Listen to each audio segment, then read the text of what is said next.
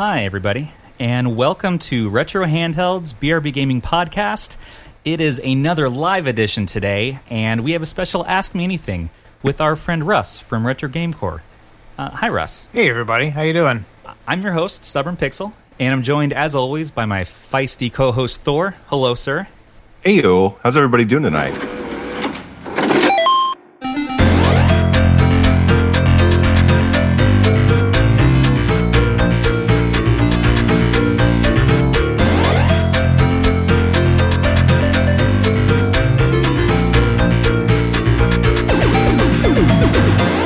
What do you have for us? Well, tonight is we've got a real treat. All right, we've got Russ here from Retro Game Core, uh, and for those of you who don't know, Russ is a super fun and cool guy. He's also best-selling uh, a New York Times best-selling author as well.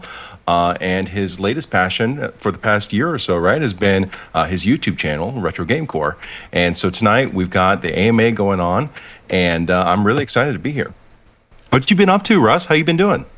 I'm good, man. So I just uh, honestly, I've been super busy with work for the past uh, few weeks, but I'm still been knocking out like one or two videos a week. So hopefully, people haven't noticed how much has dropped off. But luckily, that new like job that I've been working ends in like a week, so I will get back to it. I'm actually going to take ten days off immediately after and just make a ton of game or ton ton of videos. So looking forward to that.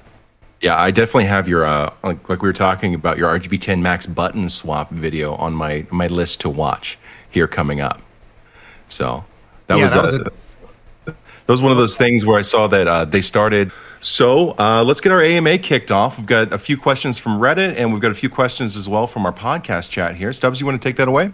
Yeah, let's get started here. Um, all right, so moving right to the start, we have a question from Eames, and he'd like to know, Russ, if you have 15 minutes to pack for a 12-hour flight, what one console are you bringing?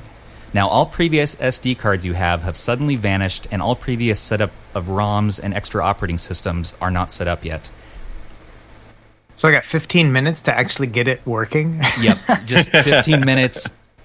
My Gotta hop on videos are like 25 minutes long though. uh, yeah, um, I probably would do the RG351P just because, man, I really know that system. You know what I mean? Like I could actually Yeah.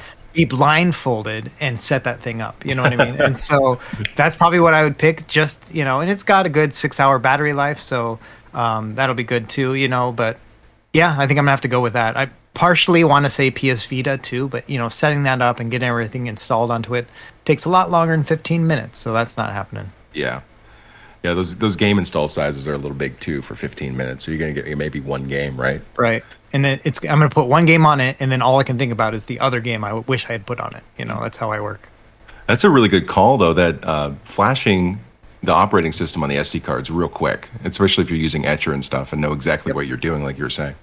Yeah, exactly. I just flash it, plug it right back into the computer after I've like gone through the process, and then I'm just gonna throw on a bunch of Super Nintendo games and finally like maybe beat Mario World for the first time, which I still have never done. But who knows?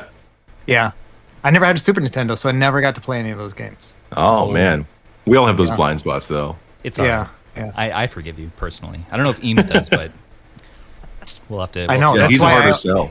yeah, that's why I, I always show that one single uh like level on Mario World when I show Super Nintendo because I know that one like I have it memorized so well. It's the one you go to the left when you start the game.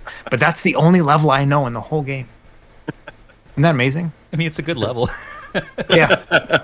I love that. This is a good. This is a good story. yeah. Well, moving Let's see along. Uh, so, one from Super Jimmy Russell's. Russ, what's your recommendation at around the hundred dollar price point, and also one around the fifty dollar price point?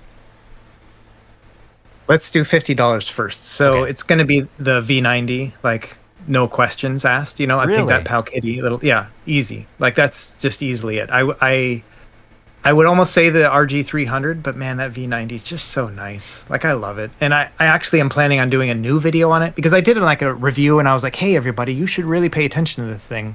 But I want to do an actual like full on setup video, and um, yeah, I love that little thing, man. It's definitely Did- worth fifty bucks. Did that did that actually Wow. have dual front fa- facing speakers? Yeah, so it has dual stereo speakers in the front. You know, I love the clamshell design of it. It mm-hmm. doesn't have an analog stick, but I can live without that. And PS1 is is a bit of a pain to actually get set up, but everything else runs fairly well. Like it's pretty impressive. And on top of that, the operating system itself is fairly intuitive. It reminds me a lot of Emulation Station, and so in that sense, yeah, it's it's a winner. I love it. Well, how did how'd you feel about it with that compared to the BittBoy Pocket Go? Uh, so the Pocket Go was the first device I ever had. I got it like a year and a half ago. I don't even count it as part of like my devices because I shipped that to my brother because I hated it. That's fair. Screen on it and um, yeah, I just hated like there was a lot of I didn't update the firmware initially because I didn't know anything about this stuff, and so there was a ton of screen tearing, and I was like, this is not good, you know. Uh, 90 just it's a lot better in terms of just the screen quality and things like that. I like it a lot better. Well, cool. And the uh, so, what do you feel about the hundred dollar mark? How about that? Man, I know. I was thinking about that as I was talking. So, I I used to say the 351p all the time, you know, but I got to be honest. I think that if you can get the RGB 10 Pro, that's the one with the OCA laminated display. I would get that one instead because it's it's relatively smaller than the uh, RG351P, and I've just found over the past like six months or eight months that I've had the RG351P, I never use that second analog stick. You know, I just don't use it, and so biggest like selling point against the RGB10 is the the fact that it doesn't have a second analog stick. But man, over time, I've just realized I don't I don't really need it, and so I think that price point at around it's it's about seventy five dollars for the yellow one, and then the Pro version with the OCA laminated display, you can get that for around ninety bucks or so. I think that's the winner there. That gives you a little bit extra money to go and buy a new SD card. Stubbs and I had a little bit of a similar experience where we were talking in DMs about uh, the 351P versus the 351V, and yeah, that was my major complaint was there's no second analog stick. I never use the second analog stick. Me either. You're, you're 100% right on that. i- for unless sure. you're playing Ape Escape, but like Right. I, right. I, I just want it there for some reason. I don't Yeah. know why. Man, I don't like that game. that's not my game. Just calling shots. Just Yeah. it's not. Yeah, it's not a great game, but people always Yeah. bring it up. Like, but what if I want to play Ape Escape one day? right right okay sure yeah I know. I, I don't know i think for me it's like the quake port is probably quake 3 port is probably the one where i'm like okay this is really good you know Yeah. that's about it Well, the next question we have is from Lonk. Uh, Russ, have you messed around with emulation and system modding on any non-handheld devices? If so, which ones, and what were your experiences? Uh, and if not, what is it about handhelds specifically that you find compelling? yeah so uh I don't have some sort of like flowery thing for this one. And I should mention too, I have not read any of these questions ahead of time. So I'm getting them all fresh and I, I purposely didn't look at them. So great question. Uh, I have dived into um, other like TV plug-in like Android TV set boxes, things like that. Things that you can load EmuELEC on. You know, the Super Console X is a good example. And then there's one called the MUB, which is, stands for Makeup Box, which is like the HK1. Um, and so all these are relatively very similar to these handheld devices. They just plug into the TV. Uh, I do have an NVIDIA uh, Shield as well. I plan on doing a video on that here in the next month or so. I've been testing that for a while. To be honest, uh, I just don't get enough time at the TV to, to actually do that. My kids are always watching Netflix or Disney Plus or whatever. Like, we don't have the TVs for that stuff. And so for me, I can just grab a handheld device and I can jump into the car, you know, like we're going to go and, I don't know, go get shave ice. You know, I live in Hawaii, so we get shave ice all the time or whatever. You know, like I can grab it and put it in the car with me. I can do it in bed. I can jump on the couch while the kids are watching TV and play. And to me, that's way more compelling. And so I think that's why I'm drawn to handheld devices. And the other part of it is that I never owned a Game Boy when I was a kid. So that little like yeah, so those little like butterflies in the stomach, I'm you know, when actually you I'm tearing up a little bit right now thinking about that. Okay, sorry. like warm fuzzy when I have a handheld device. Because my first one was the PSP, like 2005. I was 25 years old when I had my Oh, first. dang. This is Yeah, and this is a criminal offense. This is not okay. I want to I want to build a time machine so we can go back and give and give little Uh, Russ a Game Boy. That's right. You know, no, honestly, that's like a big motivating factor to me. Is like I love capturing that childhood, like just joy of playing Yeah. these handheld devices. Yeah. Now you're making me tear up. I know. I'm I'm like I'm like, dude, you should have you should have had a Game Boy. Please. Everybody had a Game Boy. Metroid Return to Samus. Come on. All right. Um, and there's something else. There's something about having a dedicated handheld device too. A lot of people are like, "Oh, why don't you just play on your phone?"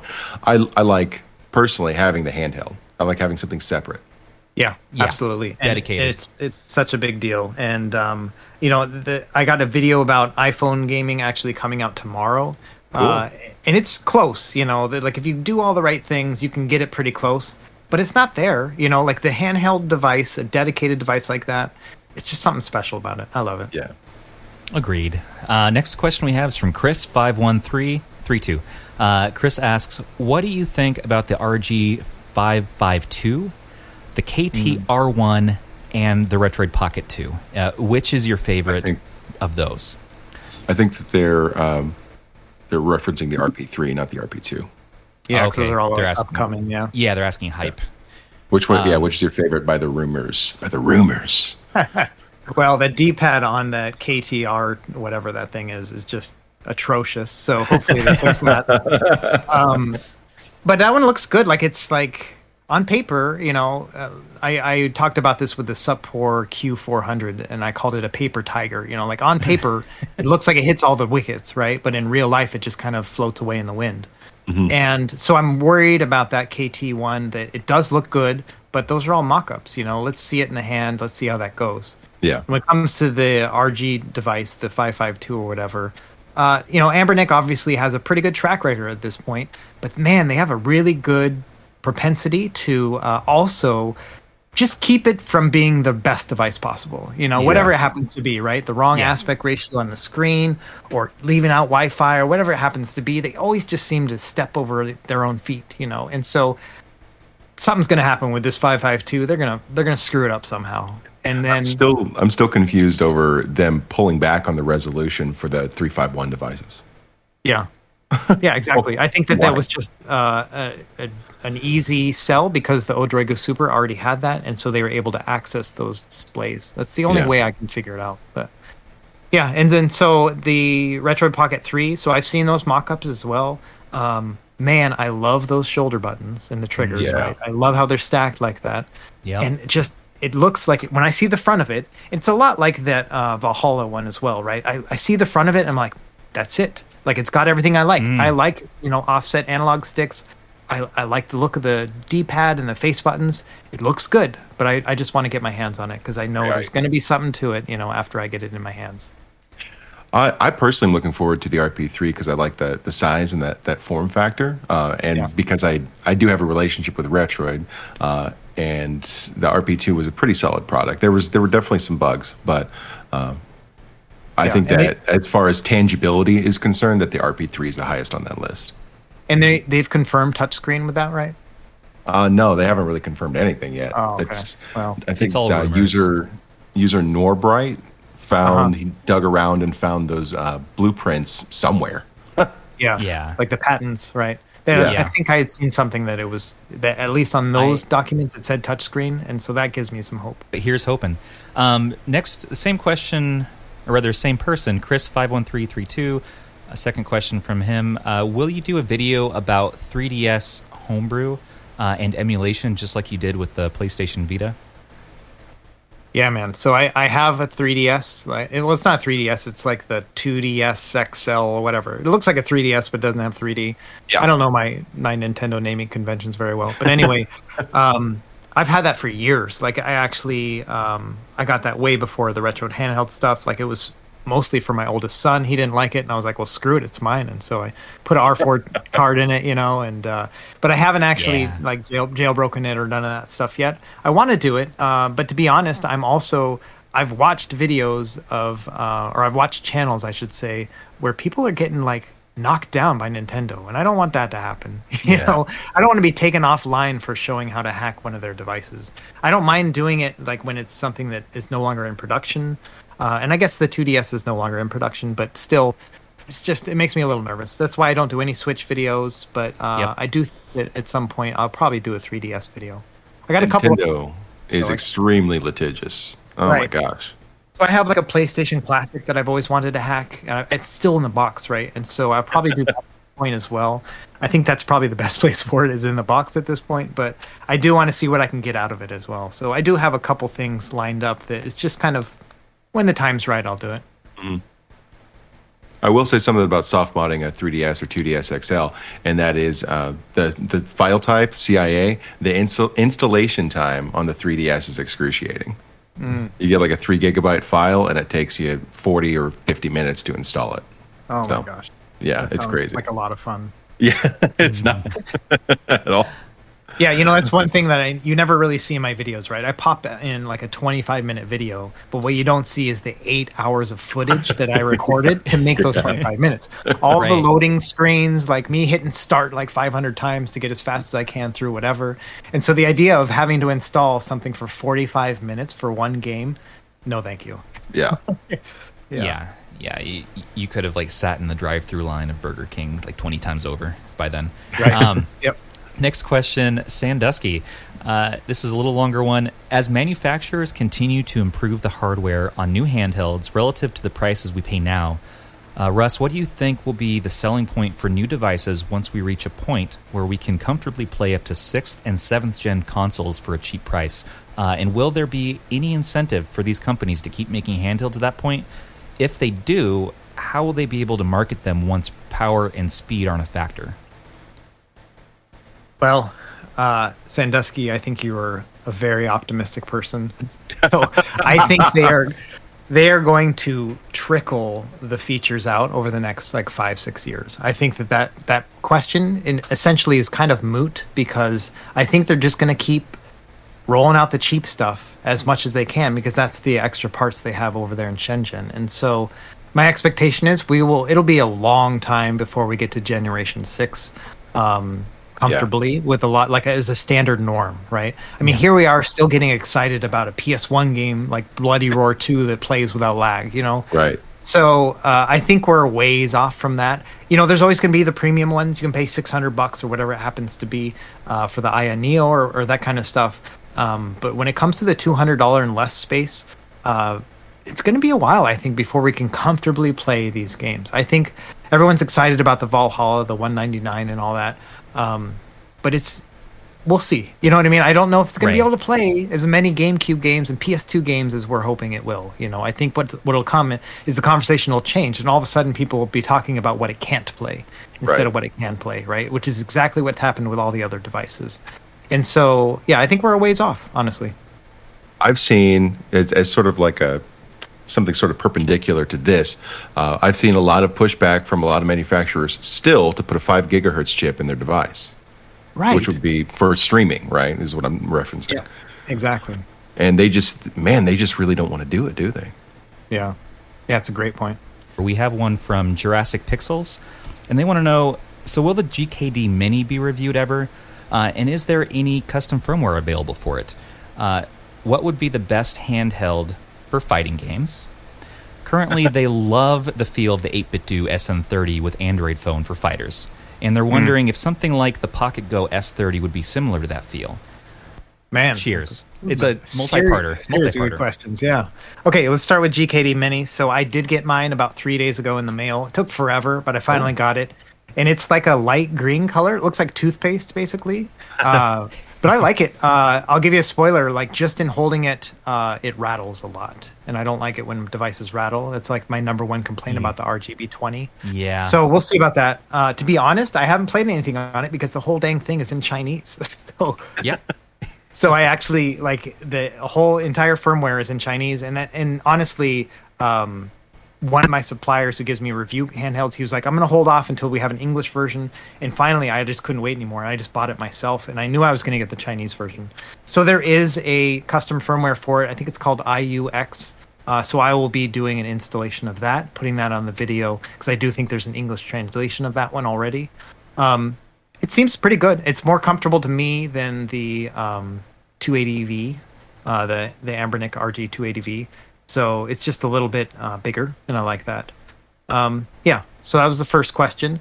Second question was, can you remind me? Sorry. Uh, the second part of that was going to be uh, they're wondering if something like the Pocket S30 would have a similar feel to 8BitDo's SN30 uh, Oh, uh, right, for fighting controller for fighting games. Yeah. Okay, so um, the S30 is not like that. So if you watch my video, you'll see that I see that I say that the D-pad is just it's hard and a, kind of abrasive. It's not a good feeling for fighting games in particular. I remember specifically noting that in my review is that it's not good for fighting games.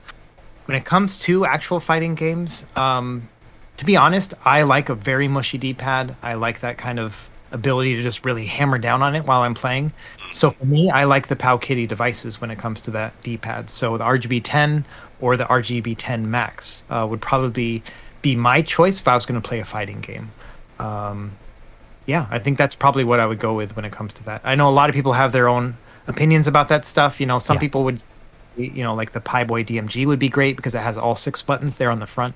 Yeah. Um, Not bad. but again, I'm a fan of that D-pad for fighting games either. Uh, but I didn't give it a chance to break in. Honestly, I, I I used it for about a month, and then I ended up selling it because uh, I just didn't think it was going to have a good. It just wasn't going to do anything other than sit on my shelf, and so I thought it'd be better to let someone else enjoy it. How do you Yeah. feel about the 351 series D-pads? Because I'm pretty happy with them personally. Yeah, I like them. I don't ever think about them in terms of fighting. I think about them in terms of platforming and stuff uh, because they're precise. You know, I like that they're so precise. And um, for me, I maybe it's the way I play fighting games. But man, I just hammer on the D-pad, just hoping I can get either a fireball or a dragon punch out of it. Like I don't really care. You know, like I'm not good at that shit. So uh, yeah.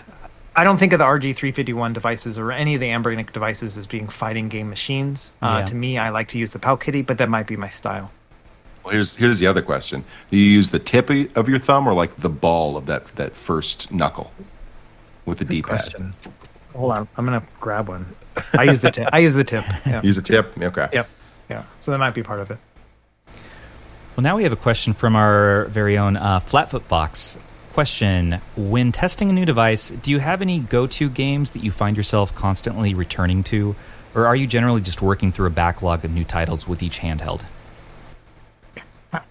Working through a backlog of new titles. Come on, I don't ever play any video games. I just work on guides and stuff, man. I, I, I play Phoenix Wright. Like I play that every night, you Yeah, know. you and do. I'm I'm just yeah. I finished like the third or the fourth case the other night, the samurai case, and so I'm moving on now. But yeah, that like I don't get to really play any games. I play a few levels and stuff as I'm testing. So when it comes to my testing, I actually have like my own like on my hard drive. I have a duplicate folder like hierarchy of like my retro. I call it retro highlights, and you'll see that in some of my videos when I do screen captures. And I've basically thrown in like 20 to 30 of my favorite games on each of those systems, and then I just drag it all over to a new SD card. And so those are my go-to titles you know they're the ones you're going to see on the videos and stuff. I'm always going to test mario 3 when i do nes because i do what i call the tail test which is basically like to determine lag i i get my raccoon tail you know and then i kill the first three goombas in the level of level one. That's like my test of how quickly and how accurately i can kill those goombas is how good the input lag is you know things like that. And so Right. I know it's probably as a viewer a little bit boring to see me play Sonic Adventure 2 all the time. I'm not a fan of that game, you know, but I do it all the time. But that's because I know how it's supposed to feel. I know how the music's supposed to sound, and those Yeah. things are really important so that I can give you a good idea Yeah. of how the experience is going to be. And so I'm just, yeah, I'm falling on my own sword when I play those games because I don't enjoy it myself, but I feel like it's the best thing I can do for everyone. Yeah, It's, a it's sort of like how with uh, with N64, every time we're, we're loading up custom firmware and stuff like that, things that we're testing, I always go straight to Star Fox just because I know it runs well, and then I go to GoldenEye because I know it runs like crap on most systems. That's funny. See, I don't do either of those games, right? For No. GoldenEye, it's like the controls are so off for me. First off, I play with inverted controls on modern FPSs. I'm left-handed, and it's just always been the way I've played. Mm-hmm. And so, because of that, like GoldenEye, it just makes my brain hurt. So I never test GoldenEye because I know I'm gonna have to spend you know 20 minutes getting the configuration figured out or whatever, and I just never get to it. And so instead, I always do F Zero instead.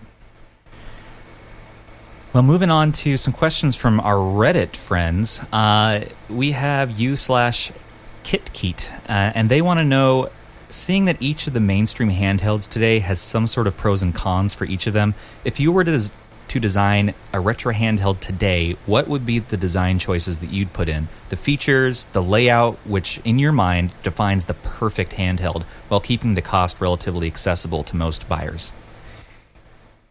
Huh, good question. So, um, let's talk about the feel first. I think that's probably the most important part. Uh, I like a lot of what Anbernic does. I mean, I'm obviously a huge fan of what they do. I actually prefer offset D-pads, or I'm sorry, offset analog sticks. So I like to have my D-pad below my analog stick on the left. That just comes from a long time of playing uh, Xbox, you know, Xbox 360 and stuff. It just feels more comfortable to me. Um, So I kind of like that perspective. Also, it feels more balanced when I'm playing a twin stick game on a handheld device. When I have the both analog sticks on the bottom like that, to me it feels like I'm going to flip the device in my hands. Like I just don't have the right leverage or something. Yeah. And so I like having that offset. Um, I also think that a lot of these handheld devices kind of went the way of the Vita and the fact that the buttons are just too dang small. I don't know why people make such small face buttons. I wish they were a little bit bigger and chunkier. Um, and some handhelds do a pretty good job of that. You know, I think that the Anbernic is almost big enough, you know, but I would like it just to be a tiny bit bigger. Um, something like the Super Nintendo sized buttons or even the PS1 controller sized buttons Right. to me would be just a lot better. And I think it's about 10 millimeters. And a lot of them now are between 6 and 8. So I'd like to have 10 millimeter buttons. Stacked shoulder buttons are, are really important to me. I love that on the Retroid Pocket 2. Um, yeah, I'm not sure. Front facing speakers, like that's always a big deal to me. Why are you going to have them face away or down? Like, Right. it doesn't make any sense, you know? And, uh, you know, 5 gigahertz Wi Fi, big deal. And uh, retro achievements, always great too. Yeah. Yeah, you yeah you called it retro achievements. Um, that's So amazing. here's here's the big one: Android or Linux on your perfect handheld. Man, you're gonna make half of this audience mad. so, uh, man, I don't know. Like I, I'm I'm back and forth all the time. I if there's touchscreen, I don't mind Android, you know, and I and you'll see in a lot of my Android videos, I don't go into the whole dig thing and, and like really make a front end and stuff. Because Yeah. to me, it's neither here nor there if I tap something with my finger and move on, right? Um, if you don't have touchscreen, then I can totally understand why you need a good front end, and that's where Linux really kind of does really well. Like I love emulation station, you know, I love that Yeah. feel. Um, but at the same time, uh, there's a lot of work involved in that Linux side, and I love the optimizations that are there in Android. You know, just Nintendo 64, you know, on Android, just it just works, you know, and I love that. And so, um, I hate having six or seven different emulator options in ArkOS. Like, it's just a pain in the butt to tell people, oh, just find the best emulator, or just figure it out. And it's like, man, I, I have never done a Nintendo 64 dedicated video because it's just too complicated when it comes to a Linux operating system. And so, um, yeah, I don't know. Maybe Android. I, I won't argue with that. Uh, and while you're at it, maybe maybe Thor's Oh, integration of lineage. Uh, maybe uh, you know. Our next Yeah. question is Yeah, we, from we can maybe get something going there. Uh, so our one, next question is from you forward slash French Cookie. They want to know what's your fondest memory related to retro gaming and gaming in general. Wow. Um, this is one of those times where I wish I had read ahead. It's a So- heavy hitting AMA, sir. Like a job interview. yeah. So I'll get I'll get a little personal here for a second. So weird fact about me is that I actually had a stroke when I was 25 years old. Like I lost all function on my left side. Like it was out of nowhere, just a freak thing that happened to me. And so I had to learn how to walk and like even talk again and how to write. Like I'm left-handed. And so uh, I had about a month or two months off from work to kind of recover from that. And the coolest thing about having, if there's any cool thing about having a stroke, the coolest thing about having a stroke when you're 25 is that your brain actually bounces back very quickly. Uh, but this was around 2005, so I had first got my GameCube around then as well, and I got uh, Paper Mario, the one with the treasure chest. I forgot what it's called. The one on the GameCube, right? A lot of people say that's the best Paper Mario game, and I sat down and I played that game uh, during that month, and it was awesome. Like I, I was doing other things. You know, I was like learning. I had to like write my name a hundred times a day to like relearn how to write and stuff. Yeah. So there's all these other things going on, but man, I could just lay back. I, we had like this recliner, and I had this crappy 20 inch CRT TV, you know, and I loved it, man. I got so immersed in that stuff, and it was just like this great break to just kind of get away from everything. And so, when it comes to gaming, that still like has a special place in my heart. I'd never gone back and played that game again. Thousand Year Door, that's the one it's called. And um, yeah, I've never gone back and played it again. But I, I'm just waiting for a retro handheld that can play that game again because I'm gonna do it and I'm gonna love it. Yeah. Well, if the Valhalla ever uh, comes to fruition, that might be the one. Yeah, I, I heard the Indiegogo page is coming out today. Kidding. I'm Uh, kidding. okay. I was about to be like, I need to shut down Jeez, this AMA. dude. I have things to do What? now. what do you know? I don't. That's good times. Um, also, really sorry that you had that had that experience, man. Um, uh, it's all good. tough. It's all good. It makes us better people in the end. So Yeah, better, stronger people. Uh, Next question actually is from Anonymous. Uh, they want to know what do you think is your favorite port? What is your favorite port to handheld devices? Uh, for example, Free Heroes, Quake 3, DevilutionX. Good question. I would say I'm torn. You know, I, I initially used to say the Mario 64 port. I mean, I've done like three videos on that thing at this point. um, and then Shovel Knight, you know, I, I never had played that game before. And I put that on the RG series and all the uh, RK3326 devices. That was a lot of fun too. You know, I love the precise controls on that. But to be honest, it's the Sonic ports. Like those, Yeah. like Really? own ports that have been put over onto like the emulation station emulate stuff they're so good because they're widescreen and so you can see more of the level as you're playing and so you just get like this little bit more of an advantage while you're playing and so you can just run faster without having to worry too much about running into some spikes you know and so uh, every time I boot that up, I boot up level one on Sonic 2, which is like one of my favorite games of all time. And it's just pure joy when I'm playing through that. It's so fun.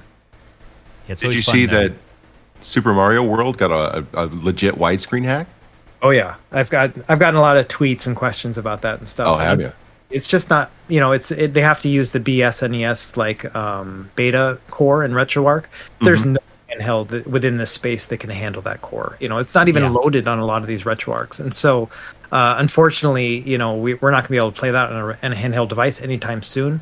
Um, but yeah, I might I might do a video about how to stream that from your computer over to your device, but that's a lot of work. You know, um, is. That's a lot it does look really cool, but Ain't nobody uh, got time for that. yeah, yeah. Because then you got to hack the ROM too. Like, there's a lot involved in that. So, yeah. Well, that's pretty cool. Um, question from Inigo Mars on Reddit. Uh, they've gone through a number of retro handhelds, and now they're considering getting a Retroid Pocket 2. With the RP3 over the horizon, should they hold off on the RP3? Uh, you, do you think they should purchase the RP2? You're asking the wrong dude. I know, I know, I know, but I'm just reading the questions, man. oh, I like you know, I have like my layout of retro handhelds in front of me. Like I, I keep like these like file folders that are like these document holders, and I put and I think I have ten out here, right? And these are like my top ten. Yeah. And my Retroid Pocket Two is not in this mix. Like I, I just saw it and I was like, holy crap! I don't even know where it is. The Game Force actually replaced it. I'm looking at it right now. It's in the garbage Anyway. disposal in the in the kitchen, but I don't know. It's it's literally in a shoebox right now. So um yeah, Oh, no. the Retroid Pocket 2 is cool. You know, it is really neat. But you know, I, I harped on the touchscreen thing with the Retroid Pocket 3 because that is a really important factor Yeah. for Yeah. me. Uh, navigating through it, even with the amazing work that the teams have done between putting Android 8.1 on there and then getting Lineage on there. You know, it's it is really compelling and very cool. But Yeah. that touchscreen thing, like I don't I can't explain how many times I'm playing the Retroid Pocket 2 and I have to reach over and grab my OTG adapter and my wire, wireless like adapter for my keyboard because I need a mouse and a keyboard to get to the next spot, you know. Yeah. And to me that just breaks that whole cycle of having a retro handheld device. At that point I'm like, shit, I should just be doing this on my computer at this point, you know. Yeah. So Yep, Yeah. I feel you there. And I'm gonna I'm gonna side tangent real quick uh, because the handheld I've been playing the most in the last week. This is gonna be weird, but it's the Game and Watch, the re-released Game and Watch, because it turns on and it does three functions. It does Mario One, Mario the Lost Levels, and uh, Ball Game, where Mario Yeah. balances a ball between his hands. And like for some reason, to me in work meetings, uh, it's just like the easiest thing just to pick up and play, and it saves your spot when you put it to sleep. So, and it's a clock uh, when you're not using it. So I, I'm just like enthralled right now with the simplicity of this thing. Okay, Yeah, back that's on kind of amazing. Yeah, no, Right? you're right though. I mean, it's uh I love the clock function. Like when I see Yeah. that, I'm like, man, I should get that. I'm not going to pay sixty dollars for a clock, but it is compelling. Which leads Uh, me into my question. My question for you: Have you seen the Playdate? Have you seen this handheld? Do you have any thoughts on that? no, I have not seen that. We, we've got to indoctrinate him. We got to. It's a memory LCD screen, which is really low power uh, handheld that has a hand crank on it. That Oh has- yeah, yeah. You've seen Like that? It's yellow or whatever. Yeah, yeah. It's yellow. Is that coming out finally? It's coming out. Yeah, in- pre-orders are up in July, I think. Yep, pre-orders come up in a couple of days here, July first. Um, delivery, I'm not sure yet, but the company's here in Portland, Oregon, and uh, all the titles for it are built only for this device. So they have some Oh, indie companies building custom games from some big names even for this device only. So you have to, but you have to spend the hundred eighty dollars to have this little thing Right. with the hand crank to play these unique twee indie games. Uh, so I'm like totally sold on it. The simplicity and like the stress Yeah. relief thought of that, and they for the 180 bucks they give you a season of games and content uh, that they release to you. I think like one a week or something, and it just magically two a shows week up. now, actually. Two a week shows up on the device, and then uh, I don't know what happens when the next season comes out. Uh, not to shill or anything, but I'm totally in love with the idea of this of this thing as a separate Of entity new from old this. games. Yeah, Yeah. just as a different idea, it's refreshing to me. You're selling me on it. I'll definitely be checking that out. So Uh, we'll real quick, before we move on to the next question, I, I did want to just throw in my opinion on something real quick and see, if, Russ, how you feel about it uh, Yeah. regarding the um, should I should I wait on a handheld? Should I wait to buy a handheld? Uh, this market is actually, in my opinion, pretty unstable, right? And so, what I, I get a lot of DMs about that question in particular, and what I usually tell people is buy what's currently available, buy what you can get your hands on right now if you're that interested, and Right. learn something, and then and then get something when it comes out. Don't don't wait. Don't you know hope something comes out. Right. Yeah. So I, I kind of have two schools of thought when it comes to that. The first is that yeah, the same kind of thing, right? Look at what's currently available, look at what it can do, and then make the determination if that's worth the price. And if that's worth the price, then grab it, right? Because yes, there will always be another console coming out soon, you know, but you could be playing games while you're waiting for the next one, right? Yeah. And so get the one that you think's worth your money now and then you know see what happens later there's always people who are going to want to buy that off you you know there's marketplaces in mm-hmm. all the discord servers you can pop it up on reddit sometimes they'll let you sell it you know there's easy ways to get rid of these devices for a pretty good penny and then put that towards your next one once you've played through it so Right, there's, there's a lot of options yeah They do hold their their value pretty dang well. It's pretty ridiculous. yep Something that yeah, I came have- out six or eight months ago, you know, you only lose maybe ten dollars on it. So I have the TrimUI, which is now called the PowKiddy something or other or whatever, the really small credit card size one. Mm-hmm. And I did I didn't like that. If anyone watched my video, I, that was like my first negative video where I'm like, this thing's junk. And at the time, you know, with the firmware and stuff, and, and I didn't give it a full like.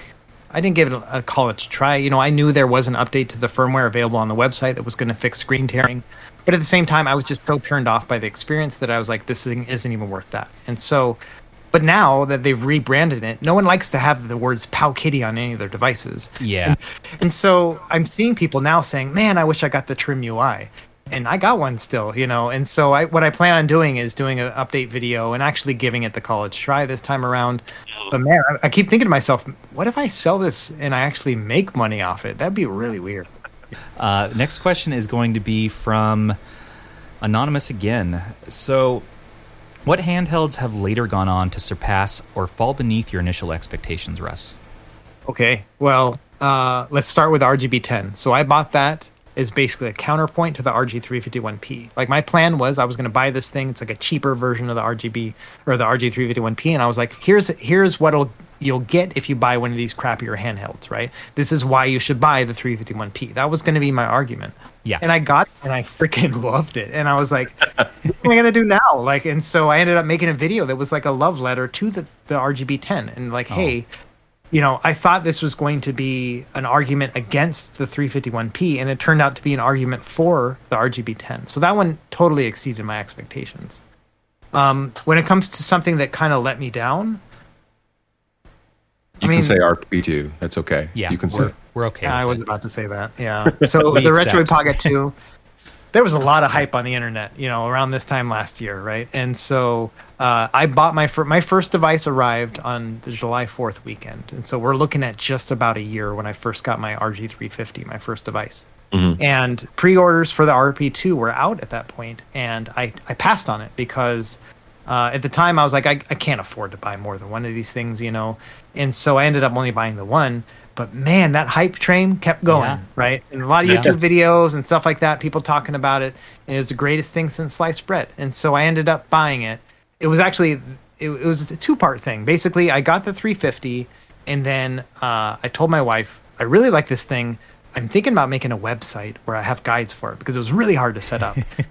and I was like, but if I make a website, I should probably have other devices. Is that cool? you know? So I was like kind of fishing, right? And I'm like, hey, is it okay if I buy this one? And so I bought into the hype and I said, okay, my second device is the Retroid Pocket 2. And so I was in the Yep. second wave of pre-orders. And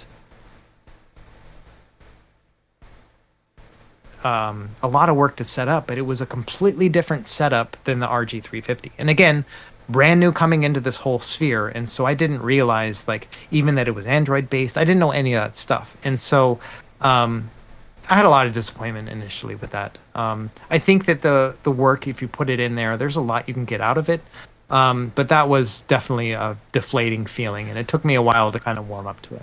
Yeah, and I I mean I honestly agree with you there. Um, I was on that hype train. I made a subreddit for it just to pre-hype it, and when I got it, the initial experience without the touchscreen is just mind shattering. Like, oh, this is not intuitive. This is not fun. Eventually, with through custom firmware, I think we we got there or we're getting there. But I totally Yeah. agree with you. Yeah, the uh, the original mouse mode that was on the RP2 was uh, it was a little rough, especially because uh, there was a lot of user confusion about how to speed up and slow down the mouse, and it was literally just push left and right on the D-pad, but there wasn't really a, a good explanation for that anywhere. Yeah, yeah, good point. Agreed. Um, which you just answered the next question, by the way, which from is from Zero. Uh, they asked, "What's the most disappointing disappointing device you've reviewed or are currently reviewing? Do you have any disappointing devices you're currently reviewing?" Yeah, so I've got some that are just not going to see the light of day, you know. So I have Ooh, gossip. there we go. some of them are old. You know, I have one. I don't even know what it's called. It's like a vertical one. It's called like the retro handheld. Is it something the or retro others- chicken? The retro chicken? Retro chicken. No, I kind of wish I had that one actually. I kind of but, wish you did um, too. Yeah. Uh, no, I got one that was I forgot what it's called, but it has literally the Game Boy Micro screen inside of it. Like it uses the same screen, and it's it's pretty good for GBA, and everything else is just completely unplayable. You know, screen tearing, everything else is just terrible. You know, and so that I I just I don't want to spend my time bashing something. You know, I try Yeah. to do positive reviews. I'm trying to help the community grow and kind of get new people into it and stuff. It doesn't help anybody to bash something other than just to warn them against getting it. But again, this this device is like 25 bucks and nobody is probably shopping for it at this point. So I, I just don't think it's worth it. Yeah. Other things that I have. So I actually have a um I'm going to get the chipset wrong, but I have an Android box that is like an RK3560 something or other. It's one of the more modern versions of the Rockchip uh, CPUs or chipset. And it's an Android box, and you're supposed to be able to load things on it and stuff. But they loaded Android 11 on it, and it's it just cripples your ability to access files. Uh, Yep. Just the It's Android storage. And so uh, I, I cannot actually get it to run like a Redream emulator or, or, or other emulators. You know what I mean? I just can't figure it out. And ETA Prime even did a video on it, and he just kind of blew it off. He was like, "Yeah, and I, I couldn't get Redream to work, so here it is on RetroArch, right?" And I'm like, "No, let's let's actually get this thing to work, right?" Yeah. So that one's been really disappointing, and I've had it for almost two months at this point. I'm not sure if I'm going to do a video on it until I can actually get it working because at the end of the day, I, I- I don't want to bash something, you know. And Right. so I might do a cautionary video and be like, "Hey, this is what you can get out of it, but unfortunately, it's not everything you may get out of it." Um, but that's one that's not going to see the light of day, I don't think. Which one is that? Uh, Turtle was wondering, were you talking about the RG99, the RS90, or which? It's which- called. Yeah, I've got it here in my hands. Uh, so it is the RK3566. Okay. It's called the X X88 Pro 20. I have not it's- heard of that. These Yeah, it's naming touted- conventions. Yeah, oh my it's touted gosh. as like a Android like 8K Ultra HD box kind of thing, What? and it looks really good on paper, right? Okay. Um, and I, got, I think I got it for about hundred bucks on AliExpress, and it's 8K. and on paper, yeah, and on paper, it it looks like it should perform better than like the GT King Pro, basically. Okay. The Yeah. which I think is a 3326 or whatever that chipset is. It looks like it it performs better than that, at least on paper. But again, because I couldn't access all the file structure, it just didn't seem worth it, to to make a video uh, about it. In which? I'll take a look into it a little, Yeah. a little bit later on after the Yeah. AMA and see if maybe we can load up an Android 10 ROM on it, And- a Yeah. GSI or something like that, and see how that goes. which was be the vertical one you were talking about? Uh, hold on. Let me get my let me get my shoebox out. Ooh, Got my Retroid Pocket 2 in it. We're getting the Russ Um, shoebox out. Which in Hawaii's humidity, I imagine that it probably isn't the best smell if it's had shoes in it over the years. Just Yeah, to make that's a good things real weird. Yeah. Um, I'm good at that. you know what? It's it's not even in the shoebox. I'm not sure what it's called, but don't worry nobody- about it. It's 20, $25 device. yeah, it's it's Yeah. whatever. it- It's twenty five dollars. Uh, moving right along. Okay, we're having fun. We still have about ten minutes left. Uh, next question is going to come from Gould 2018. They ask, "What's the best handheld you've reviewed for N64 emulation?" Good question. Um, man, so I spent a lot of time with the RK3326 devices, and there are moments where it just feels really great, but in general, they're not great. You know, uh, I don't want to cheat because I do have a GPD XD Plus, and it plays Nintendo 64 just fine, but I haven't done a video on it yet. I'm still kind of working on testing with that device. To be honest, I think the one I'm going to say, and uh, people are probably going to disagree with me, Nintendo 64 and the PS Vita is actually really good now. Like it, I, I did like an original review of the the Vita where I was like, here is the Vita as a handheld device, and I said Nintendo 64 isn't even worth it, right? And then that day when I released the video, an updated version of Nintendo 64 emulator came out, and it's great. Nice. It's been you know I, I released that i think two days before christmas. So it's been good six months straight of people leaving comments to let me know that i'm totally wrong about nintendo 64 on the ps vita. And i agree with them. I just haven't gotten around to making a video. That's my next video actually on the ps vita is going to be about nintendo 64 but it Cool. it Check plays it really well. Yeah the games that do play play well right? And there's some games that just won't boot at all. Like mario tennis you can't even boot it right? But like mario 64 f-zero some of those play really well and the screen is it looks really really good like it's um yeah that's probably one of my favorite things to play nintendo 64 on honestly Booyah. I like it. Um, next Yeah. question comes from Capio13. They want to know, and this is very specific. I don't know if we'll be answering this, but is there a specific reason why modded games such as Pokemon Theta Emerald does not work on the Retroid OS for the Retroid Pocket 2? Is it something to do with an integer limit or a memory overflow? You know, what? this sounds more like a question It's real for, uh, technical. for for maybe mods or someone in our in our Discord. Uh, we'll go ahead and pass over that. I'll answer that one by saying, uh, don't use Retroid OS. That's the reason. Just don't use Yeah. it. Just don't do it. Just boot into boot, throw Lineage on there, Load lineage on. uh, and then I don't think you'll have uh, issues.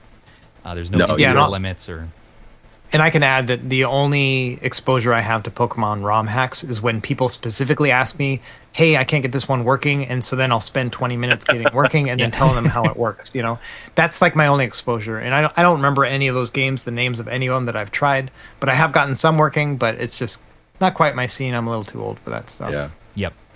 Just don't follow it, really. Uh, okay, let's move on to Black Magician X. They want to know Do you think that Android de- handheld devices have any potential of becoming great cost efficient gaming consoles in the future? Hmm. So you're talking about. Oh, okay. So you're talking about being able to plug them into a TV, like as a gaming console. Is that what he's saying, or I is he saying just as a handheld? I think that's what they mean here is that, yeah, you're plugging it, it's an Android handheld device. Does it have potential of becoming a great cost efficient full gaming console? I mean, yeah so i think that yeah. the um the valhalla is a really good example of that right this whole Yeah. dock that they're promoting and stuff yeah i think it is possible. You know the great thing about android is there's so many people in an ecosystem that a lot of times there's a solution out there. I, I watch a lot of times you know i'm kind of a lurker in some of these android uh, discord servers like the 351ELEC or 351 droid one. And i watch the developers including thor kind of work through this stuff. And it's so amazing to me when they sit there and go oh here's the solution and they paste a link because somebody did it like five years ago you know? Yeah. yeah. and so uh, I think that that gives a lot of potential uh, in that people don't have to create things from scratch. And when you have more people uh, concentrated on a problem, even if it's not directly for that specific handheld, the fact that there's a solution out there on the interwebs is kind of cool, you know. And so Yeah. I do think yes that it is a viable option. I will say, uh, for, especially from personal experience, that the biggest gate on Android handhelds and things like that right now are the developers themselves not releasing kernel source and things like that, so we can load custom firmware on it. Yeah, yeah, Because if that. if you want to get the community involved and get people passionate, uh, then release some source code for us so we can make your device better. You know. Yeah, love Yep. it. Uh, Russ, what's your? uh, This is from Rebirth, R I I Birth. What's your second favorite handheld? They know that you love the RG351P as your first, but what would be your second? If the RG351P just stopped working and you, you know, need something to play. So, my second favorite handheld is now the RG351P. You just buy another one. So no, no, no, I'm not even that. I'm saying that the RGB10 Max is now my favorite. Yeah. Yeah, like Oh. it's so the 351P is now my second favorite handheld. So the the RGB10 Max, I'm I'm falling in love with that damn thing. Uh, just the lineage on it. screen.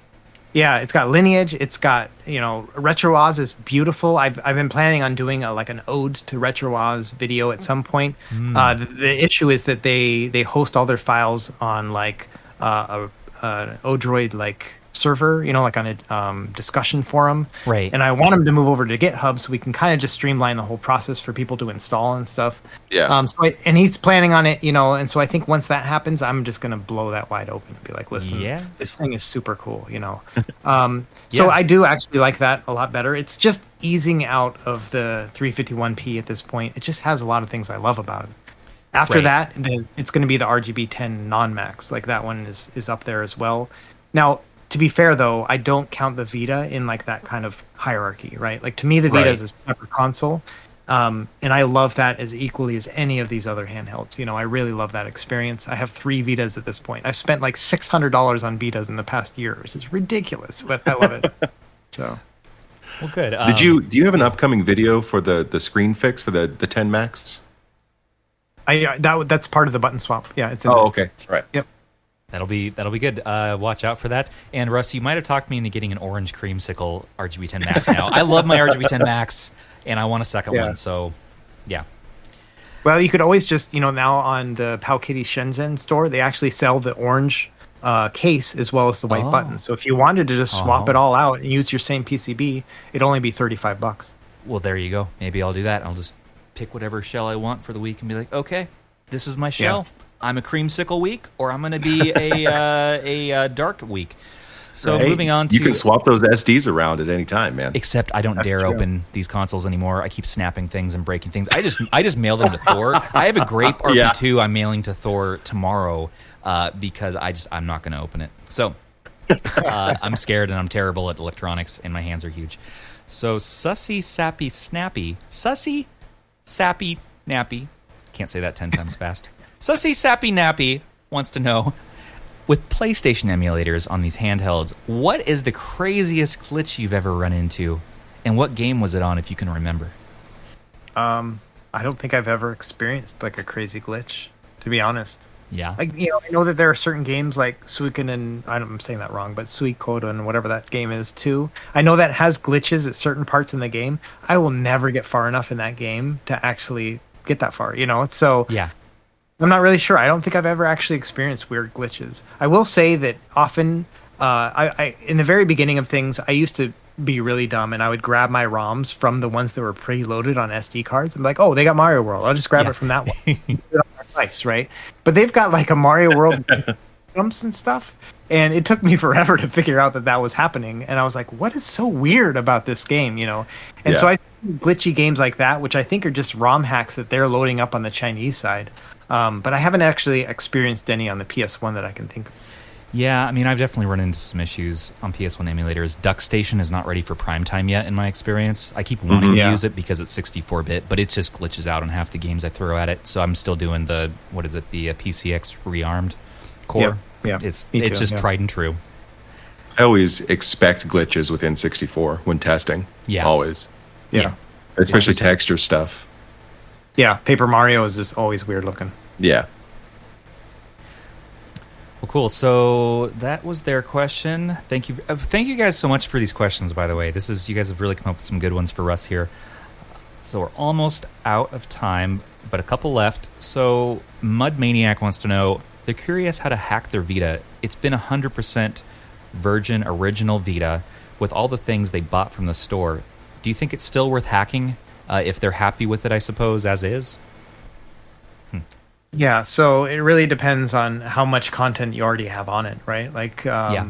if you've already got it loaded with all, all your stuff, then go for it. You know, I, I, the thing is, there's a new version of hacking or new method for hacking called VitaDeploy, and it's been out for a few months now, and it's it's really good. And I have not done a video on it yet. I have the old method on my YouTube channel, but I haven't done the new one. And I Mhm. bought a new, like my third. Oh, we make lost a- Russ. at the same time. There, there you're, there you're back now. Oh, Mayor. Okay. So, uh, so I was saying that I, I have a white uh, PS Vita now, and I plan on using VitaDeploy on that, and uh, I'll make a video of that. And I would say maybe hold off because there are people who have found issues with the old method, things like uh, the device still trying to connect to to update and things like that. And there are fixes to it, but it is kind of a pain. So maybe wait a month and, and give me time to make the new one. If you've waited this long, you know you've had it since 2012 or whatever. What's another month, right? And Right. so you wait for the VitaDeploy, or just Google that and do the written instruction, which is also really good. Um, I think it's worth it. I, I love the ability to just not have to swap out cards or anything else like that, and to use an SD card with my device. I really love that part. I got to do that for my Vita too. I got to decide if I want to if I want to hack it. I think it's worth the time. Um, so moving on to our last two questions, Capio thirteen again. Uh, this time they want to know: Have you had your eye on any OG Xbox emulators that work well or seem promising at all? Have you heard of anything like that, Russ? I haven't, to be honest. Uh, yeah, I think that takes a lot more horsepower. I mean, I don't even have them loaded on my PC because it just seems like a little bit much. To be honest, there's not a ton of Xbox games that I really want to play. Like, I don't know, I can stream Master Chief Collection and play Halo 1 and 2, like, on my device through streaming. And so uh, maybe Jade, Jade Empire, I'd love to play that again, you know, but yeah, there's not a ton in that library that it really excites me, unfortunately. And you, through Xbox's uh, backwards compatibility, you can kind of, you can kind of play all those old games on your Right. newer newer gen console. Yeah, I think Indigo Prophecy still works on my Xbox One. You know, that was one of my favorite OG Xbox games. Like, Hell yeah. yeah, yeah, that's a good game. yeah, it's super good. Last question of the night. Sussy Sappy Nappy again. What is your favorite ROM hack? Oh man, I haven't played any ROM hacks. I did the D-pad hacks for like the Spirit Tracks and the other Zelda game, Phantom Hourglass. I did like a D-pad hack for those. I haven't done anything else really. You know, um, I just haven't gotten into that world. I always think, well, when I get time, I'm going to sit down and kind of do that stuff. But I, I just never have, unfortunately. So, yeah. And in Sorry. the last last Hail Mary moment, Opus wants to know, wondering how many videos have you had Nintendo claim for showing Nintendo gameplay? A legal question Zero. for you. Yeah, good. Zero. So I've had zero copyright strikes, none of that stuff. And I think a lot of it is because I talk over when I'm playing, and so it doesn't hit like the whatever bots they're using to scrape the content and stuff like that. It Right. never gets hit, and because I'm always talking over the games and stuff. A lot of people will mute the game audio and stuff like that. I don't do any of that stuff. I make it pretty quiet just to make sure there's no conflict in the audio and stuff. Yep. Uh, but when it comes down to it, I've had zero strikes, and uh, I'm pretty proud of that. So it's pretty cool. And you want to keep it that way. yes, please. I mean, I've got I've gotten hacked a couple times, but no strikes. Yay! let's yeah, let's keep it that way. Um, well, thank Yeah. you, Russ, so much for being on with us tonight. This was a lot of fun. We should do more of these, man. This was we should. I like this. Yeah, this is super fun. I loved it. And for anyone there who hasn't seen Russ's videos, find him on YouTube. Uh, just look up Retro Game Corps, all one word, R E T R O C uh, G A M E C O R P S. Uh, it's at the top of this live stream channel if you want to uh, find it. We have had Russ on now for the, this is our third time, and we love having him on, and we hope to do many more together. So, Thor, do you have any parting words? Uh, just want to throw that out there. Thank you, everybody, for joining in with us. Russ, thank you so much for being here, bud. I had a really good time. I hope you did too. Uh, and uh, make sure to uh, join the channel or join the, the server if you haven't already, if you're just hitting up links. Uh, and yeah, of course, check out Ret- Retro Game Corps. And Thanks, guys. Yeah, I had a ton of fun. I really appreciate you guys having me on. Anytime. Let's uh, let's let's do a billion more. And if you guys like podcasts, we also are, will be uploading this to our, our regular podcast, which is brbgaming.simplecast.com. So that's where you're going to find this recording in a couple of days, uh, as well as all of our previous episodes and more stuff with Russ. So thank you again, and we will sign off for the night. Thank you, everybody. Thanks, everyone. Night, everybody.